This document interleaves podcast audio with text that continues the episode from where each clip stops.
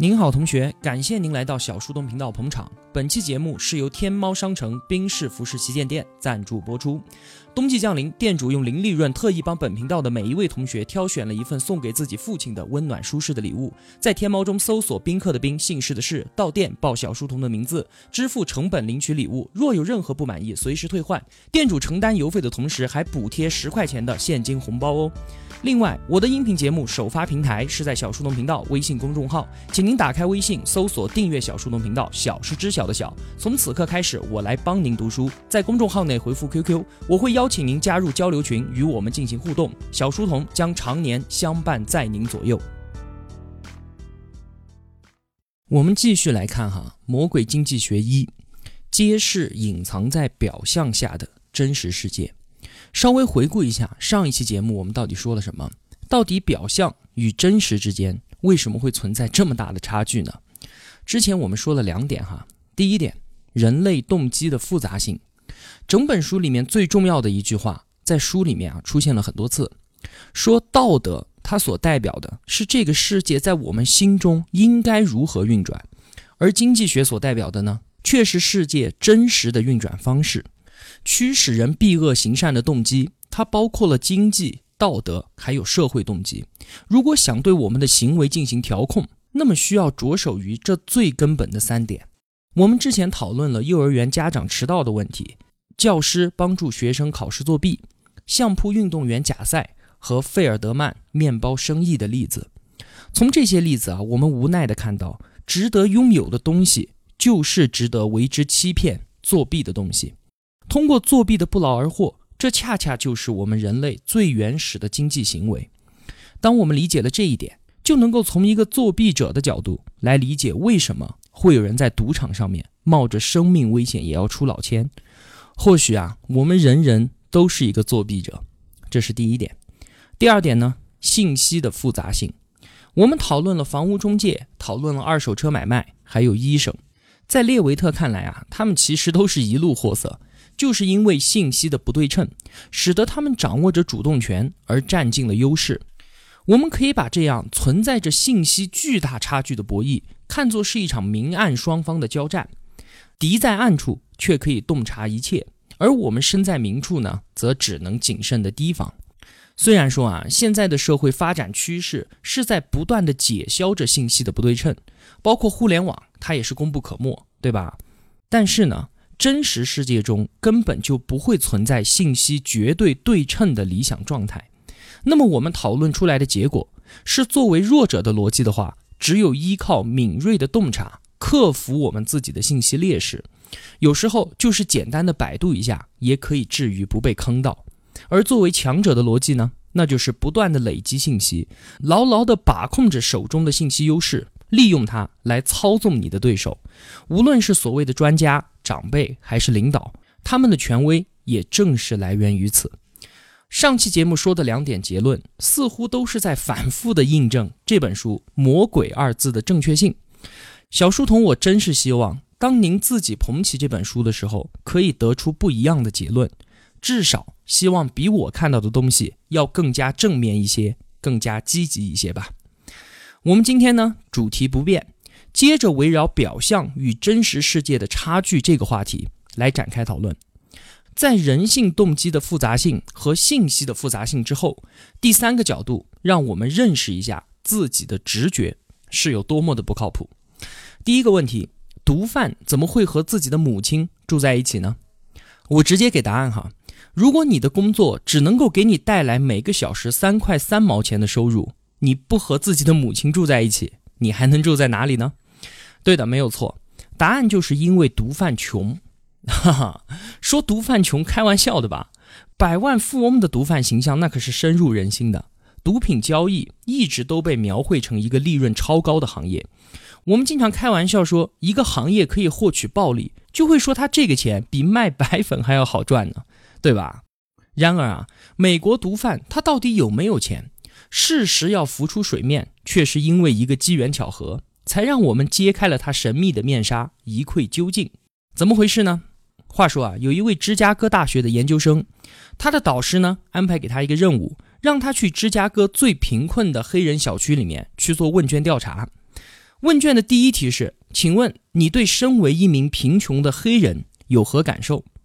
A 非常糟糕， B 糟糕， C 一般， D 还可以， E 棒极了。你想想看哈，跑到那种地方去问人家你作为一个黑人穷鬼你有啥感受，他得到的回答大多都是一个自定义的选项，叫做去你妈的，给我滚。这也是喜闻乐见哈。那就在这位研究生做问卷调查的期间，他误打误撞地闯进了一个叫做黑色门徒的犯罪组织，还差点丢了小命。然后呢，他居然和其中的一位头目结识成为了朋友，这位头目叫做 J T。 获得 J T 的允许，研究生在这一个贩毒组织里面啊，一待就待了六年。他了解了整个组织是如何运作的，也目睹了黑色门徒与其他帮派的火并。最重要的是，他还拿到了帮派四年来的所有财务交易记录，里面包含了像是毒品的销售额、人员工资、帮派会费，甚至还有支付给被杀成员家属的抚恤金。这些东西啊，最后到了列维特的手里面，一切呢也就自然真相大白了。我们先来看整个贩毒集团的组织架构。黑色门徒它相当于一个全国性的毒品销售集团公司，那这个头目 G T 它相当于啊集团公司下属芝加哥南部分公司的总经理。而中央领导层呢，是由二十名成员组成的一个董事会，这个是黑色门徒集团的最高权力机构。像 G T 这样掌管的分公司，全国还有一百多家，每家分公司要把两成的收入上交给董事会，其余的收入啊，才能够由分公司总经理自由分配。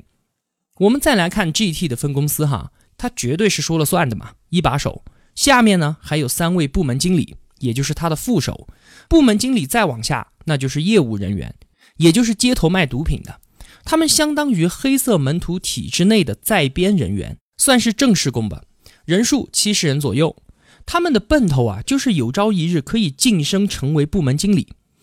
那正式工再往下呢，最底层的是两百多名的外聘人员，他们的目标就更低了，就是希望终有一日能够进入体制内，成为刚才说的七十名正式员工中的其中一个。我们看到哈，黑色门徒它所表现出来的和现在绝大多数的企业组织架构是不是很像啊？最雷同的就是麦当劳了。列维特说啊，如果把麦当劳和黑色门徒的组织架构图放到一起，你根本就区分不出来谁是谁。我们再看黑色门徒的收入分配，这个可就比麦当劳要更加残酷了。 G T 他们分公司每月的营业额大约是三万二美元，其中呢用于支付毒品批发、上交董事会还有买军火的费用大概是一万四，这一部分啊是固定的成本，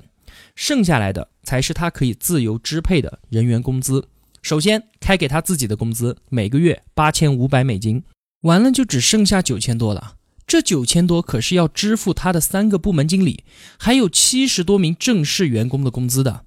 那你说临时工呢？临时工连毛都没有啊，而且还要向 G T 上交会费，用来换取公司的保护以及能够晋升成为正式员工的机会。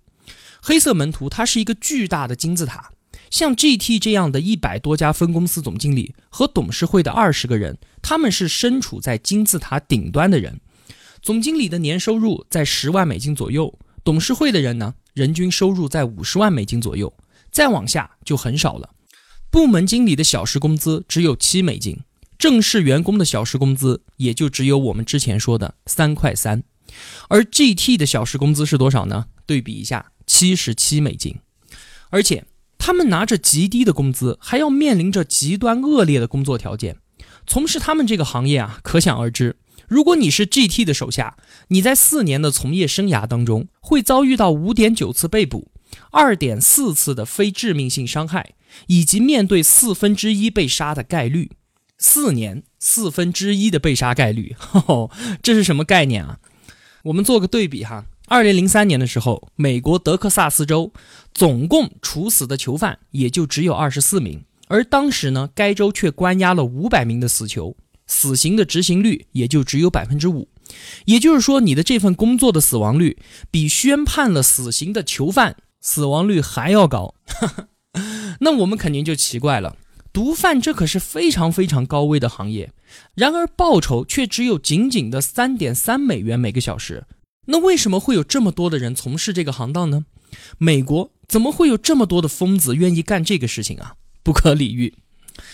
列维特告诉我们啊，原因其实有三个，我说来给您听听。第一个原因，他们要生存，没有办法嘛。像 G T 他们盘踞在的小区，人们的生活状态啊，基本都是赤贫。 百分之七十八 的儿童都来自于单亲家庭，小区里面仅仅只有不到 百分之五 的成年人受到过大学的教育，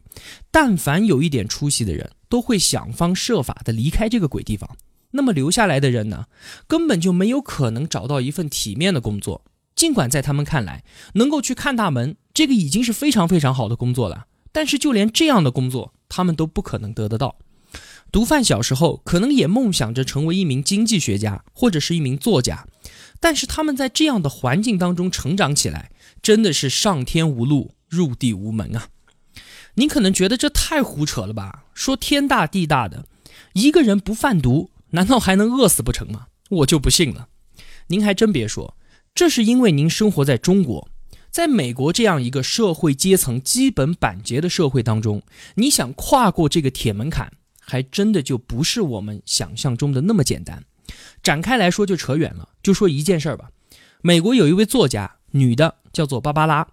她为了搞明白啊，美国的底层穷人能不能够通过自己辛勤的劳动来摆脱自己的命运，他就做了一个社会实验，自己呢亲自跑去体验底层穷人的生活，干一样的活，挣一样的钱。后来他把研究成果写了一本书，叫做《我在底层的生活》。这本书给出来的结论是，几乎不可能，努力工作就能够改善生活，已经沦为了一句谎言。这本书当中啊，有一句话非常的刺目，他说，贫穷本身就是一种专制。这个啊是原因之一。那原因之二是什么呢？就是贩毒这个工作啊，在他们看来，那可是一个不错的工作啊，它是有着晋升空间，还有光明前景的。只要削尖了脑袋，在激烈的行业竞争当中脱颖而出，有朝一日就可以像 G T 一样的出人头地。如果说现在汪峰转过身来问他们，你的梦想是什么？可能已经不是那些不切实际的想成为一名经济学家或者是作家了，而是成为像 G T 这样的头目。毕竟啊，十万美金甚至是五十万美金的年收入，确实是一个令他们着迷的梦想，这是他们唯一的能够真真切切的看得到的道路。从这个角度来看啊，毒贩行业和其他的正当行业其实是一样的，都面临着一个问题，千军万马过独木桥。毒贩挣到大钱的概率和能够成为电影明星或者是成为 N B A 球星的概率其实是差不多的，都差不多的艰难。科比高傲地说，你们见过凌晨四点的洛杉矶吗？毒贩们同样也可以说，你们感受过枪林弹雨的芝加哥吗？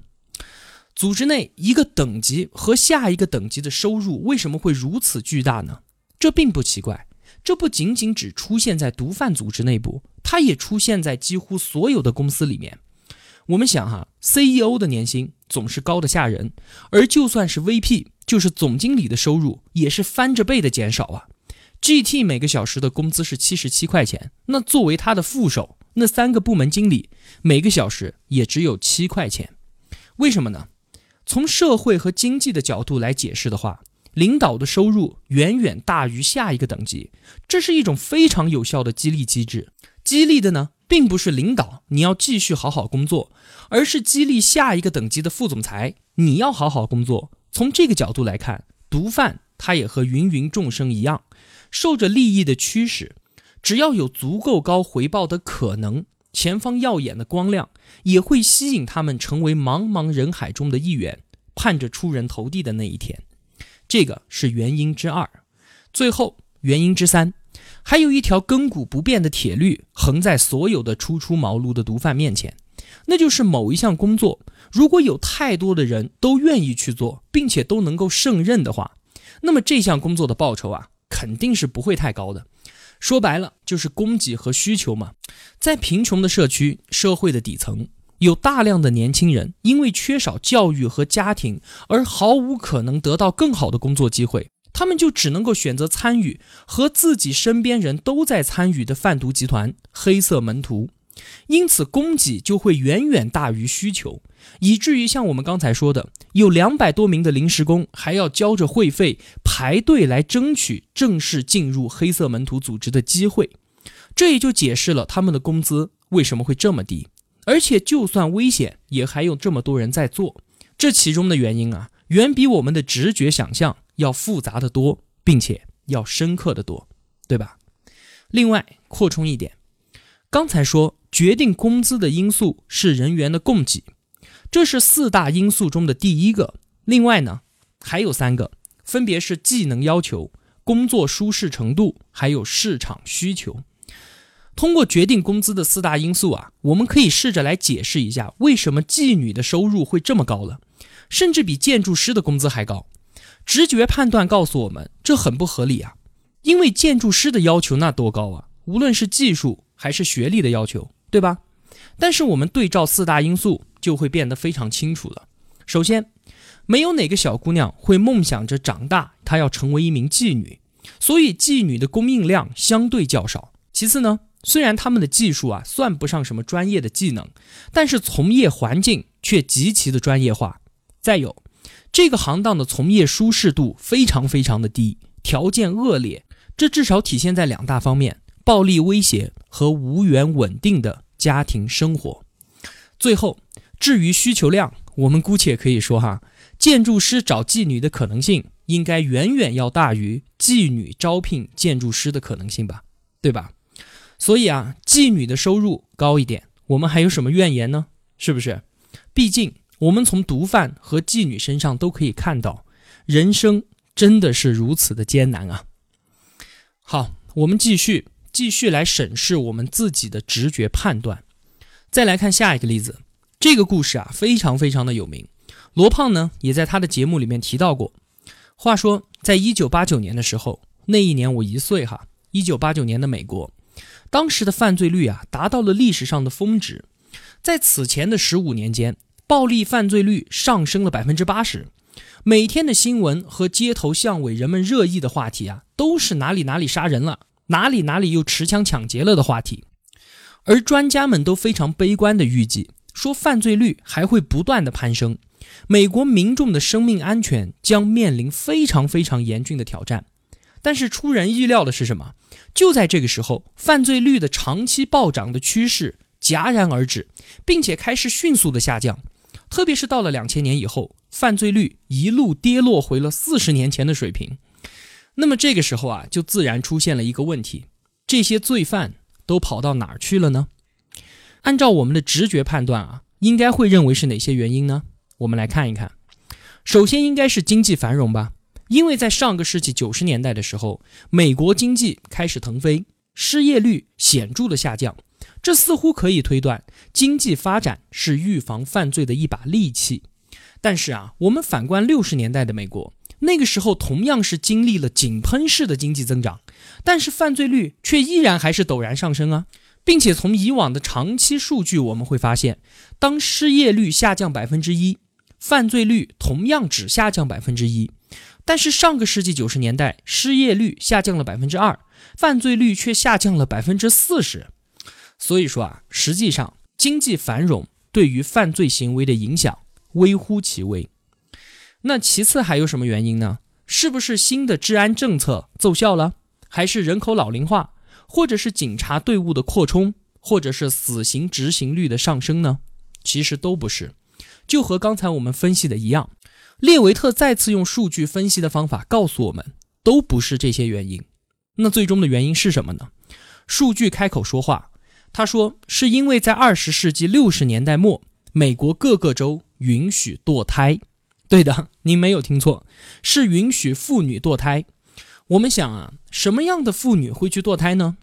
贫穷、未婚、未成年，这三个是主要的情况，甚至是三者兼具。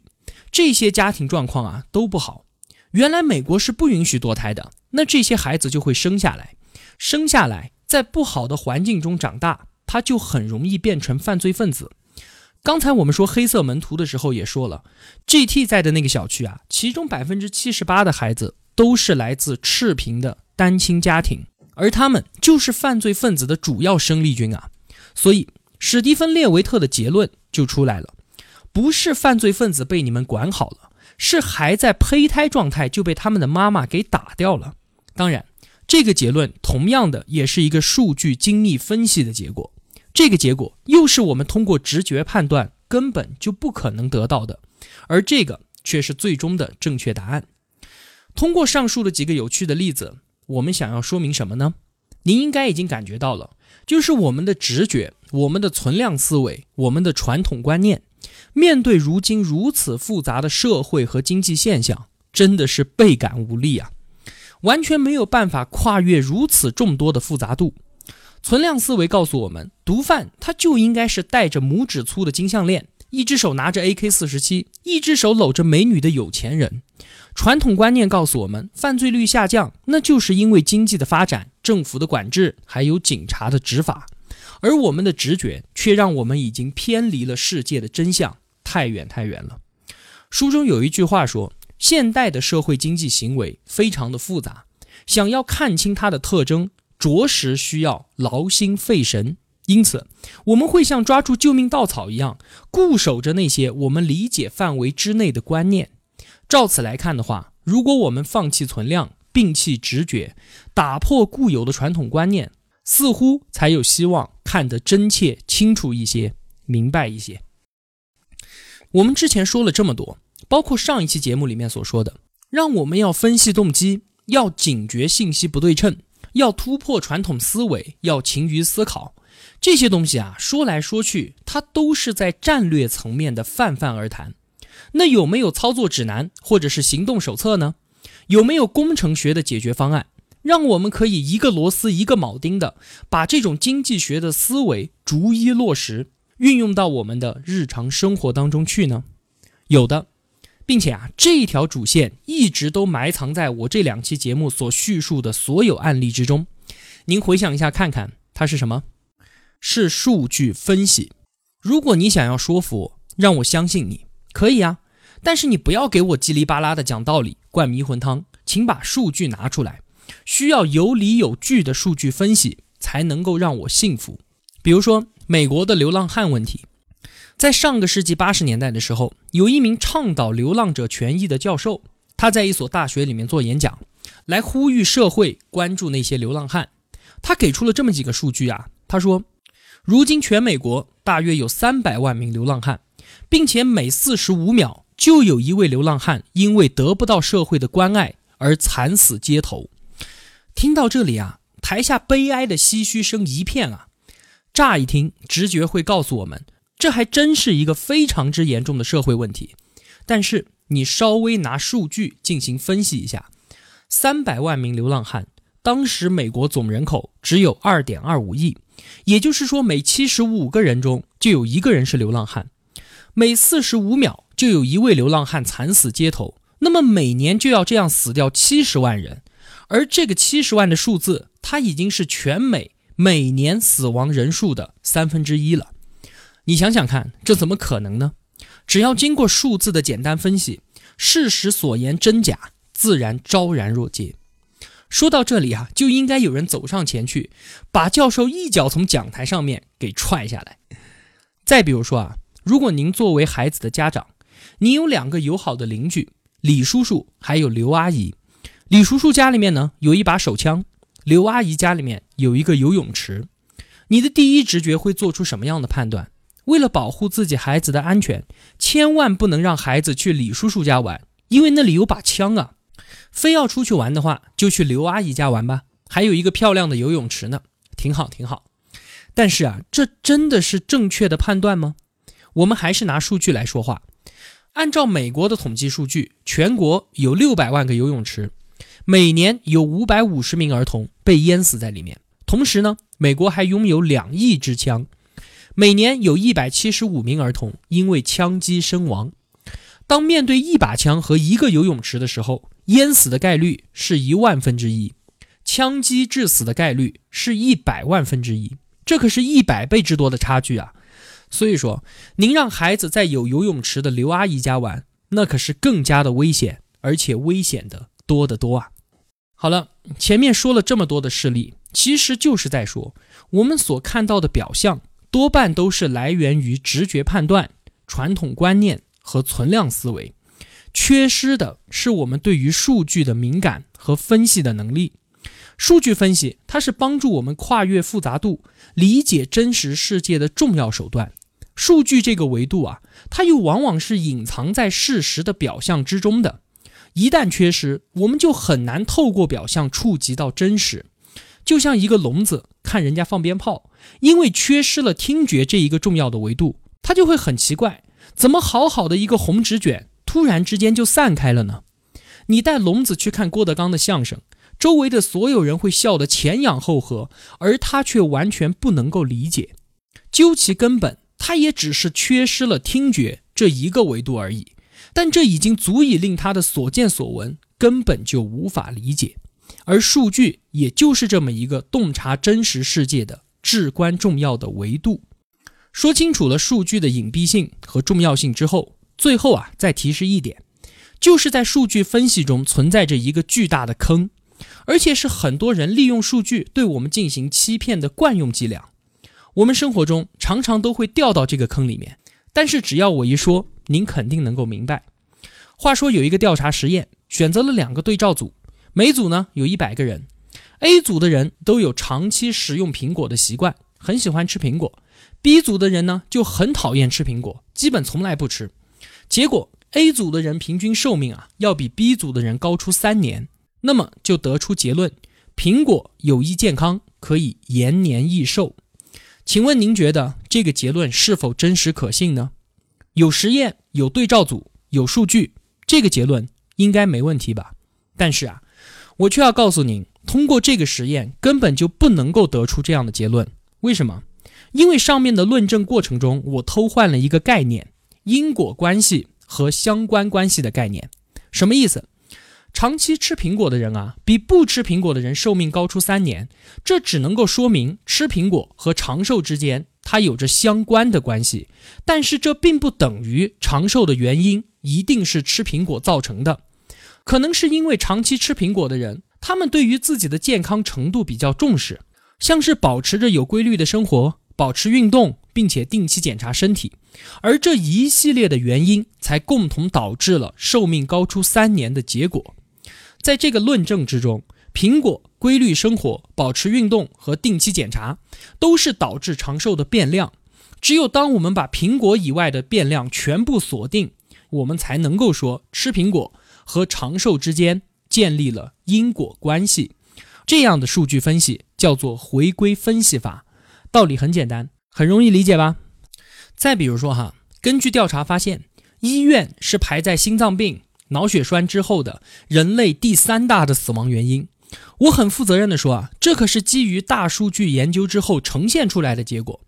全球确实每年都有大量的人死于医院，但是这个结论却非常的可笑，